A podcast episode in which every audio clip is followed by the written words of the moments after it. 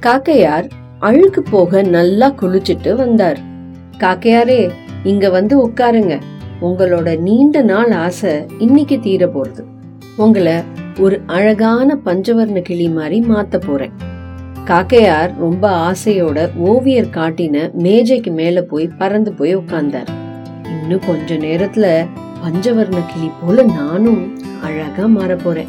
இனிமே இந்த சமுதாயத்துல எனக்கும் நிறைய மரியாதை வரப்போறது ஒரு பக்கம் தன்னோட ஆசை ரொம்ப சீக்கிரம் நிறைவேற போறதுன்ற ஒரே மகிழ்ச்சி இருக்கு. இன்னொரு பக்கம் ஒரு பயம். ஓவியர் சொன்ன மாதிரி தன்னுடைய கூட்டத்தாரும் சரி மத்த பறவைங்களும் தன்னை ஒதுக்கி வச்சுட்டாக்க கடைசியில ஒரு தனி மரமா மாறிட போறோமோ அப்படின்னு பயம் வேற. வேற ஒரு பெரிய மனப்போராட்டத்துல ஆழ்ந்துட்டார் காக்கையார். ஓவியர் நினைச்சாப்ல என்ன அவரால ஒரு முழுமையான பஞ்சவர்ண கிளியா மாத்த முடியலனா? காக்கையார் விதவிதமா யோசிக்க ஆரம்பிச்சாரு. ஒருவேளை நான் உருவத்துல காக்கை மாதிரியும் இல்லாம பஞ்சவர்ண கிளி மாதிரியும் இல்லாம இருந்தா அப்ப மக்கள் என்ன கண்டிப்பா ஏத்துக்க மாட்டாங்களே. நான் ஒரு ரெண்டு கட்டான் நிலைமைக்கு போயிட்டேன்னா என்னுடைய மீதி இருக்கிற வாழ்நாள் எல்லாம் நான் வருத்தத்தோட நான் கழிக்க வேண்டியிருக்கோம். என் கூட்டத்தாரும் என்னை கண்டிப்பா விளக்கியே வச்சிடுவாங்க. நானும் என்னுடைய தாழ்வு மனப்பான்மையை போக்கி ஒரு தன்னம்பிக்கையான வாழ்க்கை வாழறதுக்கு தான் இந்த மாதிரி அழகான வர்ணங்களோட பஞ்சவர்ண கிளி மாதிரி மாறறதுக்கு விரும்புறேன். ஓவியர் சொல்றதெல்லாம் கேட்டா நான் விருப்பப்படுற மாதிரி இந்த மாதிரி மாற்றமெல்லாம் எனக்கு நிஜமாவே தேவையா அப்படின்னு தோன்றது. அதனால ஓவியர்கிட்ட சொல்லி நிரந்தரம் இல்லாத ஒரு மேலோட்டமா சீக்கிரம் அழிக்கிற மாதிரி வர்ணங்களை என் உடம்புல பூச சொல்றேன்.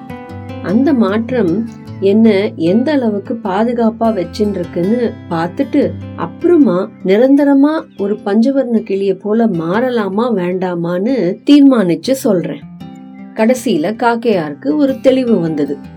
ஒவ்விரே நீங்க சொல்றதெல்லாம் பார்த்தா எனக்கு இந்த மாற்றம் எந்த பலனும் கொடுக்காதுன்னு தோணுறது.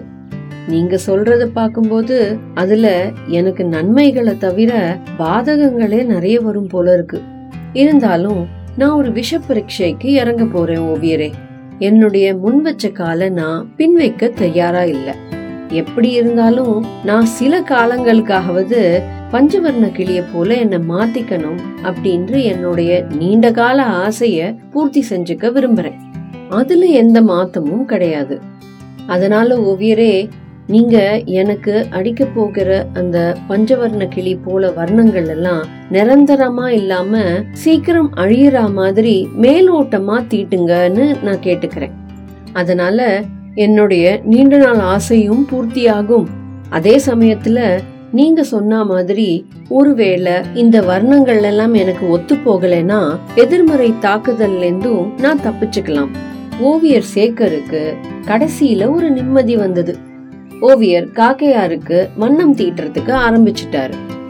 பஞ்சவர்ண கிளி மாதிரியே கழுத்திலேந்து வயத்து வர மஞ்சள் நிறத்தை தீட்டினார். அதோட சிறகுகளுக்கெல்லாம் நீல வண்ணத்தை தீட்டினார். கழுத்துக்கும் தலைக்கும் பச்சை வண்ணம். கொஞ்சம் சிகப்பு வண்ணமும் கொஞ்சம் வெள்ளை வண்ணங்களையும் தீட்டி கிட்டத்தட்ட ஒரு பஞ்சவர்ண கிளிய போலவே நம் காக்கையார மாத்திட்டார். இருந்தாலும் பஞ்சவர்ண கிளியா மாறின இந்த காக்கையார்கிட்ட ஒரு பெரிய குறை தென்பட்டது. உருவம் மாற்றம் வந்து முழுசா அடையல அப்படிங்கறது அவருக்கு நல்லா தெரிஞ்சது. தன்னுடைய வேலையில ஏதோ ஒரு குறை இருக்குன்னு தெரிஞ்சு அந்த வர்ணம் தீட்டப்பட்ட காக்கையாரியே சுத்தி வந்தார் சேகர். கடைசியில அது என்ன குறைன்னு கண்டுபிடிச்சிட்டார். பஞ்சவர்ண கிளிக்கு இயற்கையா இருக்கிறது அகலமான நுனியில வளைஞ்ச ஒரு மூக்கு தான் அதுதான் அந்த கிளியோட அடையாளமே. கிளினாலே எல்லாருக்கும் நினைவுக்கு வருது அந்த அழகான வளைஞ்ச மூக்கும் அதோட நிறமும் தான். இது எப்படி எனக்கு ஞாபகம் வரல? சிறகுகளுக்கெல்லாம் வண்ணம் தீட்டிட்டேன் காக்கையார பஞ்சவர்ண கிளியா மாத்திட்டேன். ஆனா கிளியோட மூக்குக்கு நான் எங்க போறது? ஓவியருக்கு தான் செஞ்ச இந்த ஒப்பனையில ஒரு திருப்தி இல்ல. கிளி மூக்கு நல்லா அழகா அமைஞ்சாதானே நம் கதாநாயகர் காக்கையார எல்லாரும் ஒரு பஞ்சவர்ண கிளியா நம்புவாங்க. இப்படி கூர்மையா ஒரு மூக்கு இருக்கிற காக்கையார எல்லாரும் வினோதமான பாப்பாங்க எல்லாரோட கேலிக்கும் ஆளாயிடுவாரு அவரு. அப்புறம் நான் என்ன பதில் சொல்லுவேன்? அப்புறம் என்னை தேடி வந்து என்னதானே குறை சொல்லுவார் அவர்? ஏற்கனவே தன்னுடைய நிறத்துல குறை இருக்கு அப்படின்னு புலம்பின் இருக்கிற இந்த காக்கையார் இந்த குறைய பத்தி தெரிஞ்சதுன்னா அவரோட மனநிலை என்ன ஆகும்? சொல்லவே முடியல. இப்போ ஓவியர் சேகரும் நம்ம கதாநாயகர் காக்கையார் போலவே புலம்ப ஆரம்பிச்சிட்டார். இந்த கிளிமூக்கு பிரச்சனைய எப்படி சமாளிக்கிறதுனா அப்படின்னு யோசிக்க ஆரம்பிச்சிட்டார். அந்த ஓவிய கூடத்துல மாட்டிருக்கிற முகம் பாக்குற கண்ணாடியில தன்னுடைய புது உருவத்தை பார்த்தார் காக்கையார். அதுல அவருக்கு பரம திருப்தி. காக்கையார் ஓவியருக்கு தன்னோட மனமார்ந்த நன்றிய தெரிவிச்சார். தன்னுடைய நீண்ட நாள் கனவு நிறைவேற போகிறதேங்கிற மகிழ்ச்சியில நம்ம கதாநாயகர் காக்கையார் கா கா கான்னு கத்தி கத்தி தன்னுடைய மகிழ்ச்சிய ஓவியருக்கு தெரியப்படுத்தினார். ஓவிய கூடத்துல இங்கும் அங்கும் பறந்து போய் கண்ணாடியிலெல்லாம் தன்னோட அழக பார்த்து வியந்து போனார். ஓவியருக்கு இந்த காக்கையார பாக்கறச்ச தர்ம சங்கடமா இருந்தது. காக்காக்கும் கிளியோட அழகான இந்த வளைஞ்ச மூக்கு ஞாபகத்துக்கு வரலையா?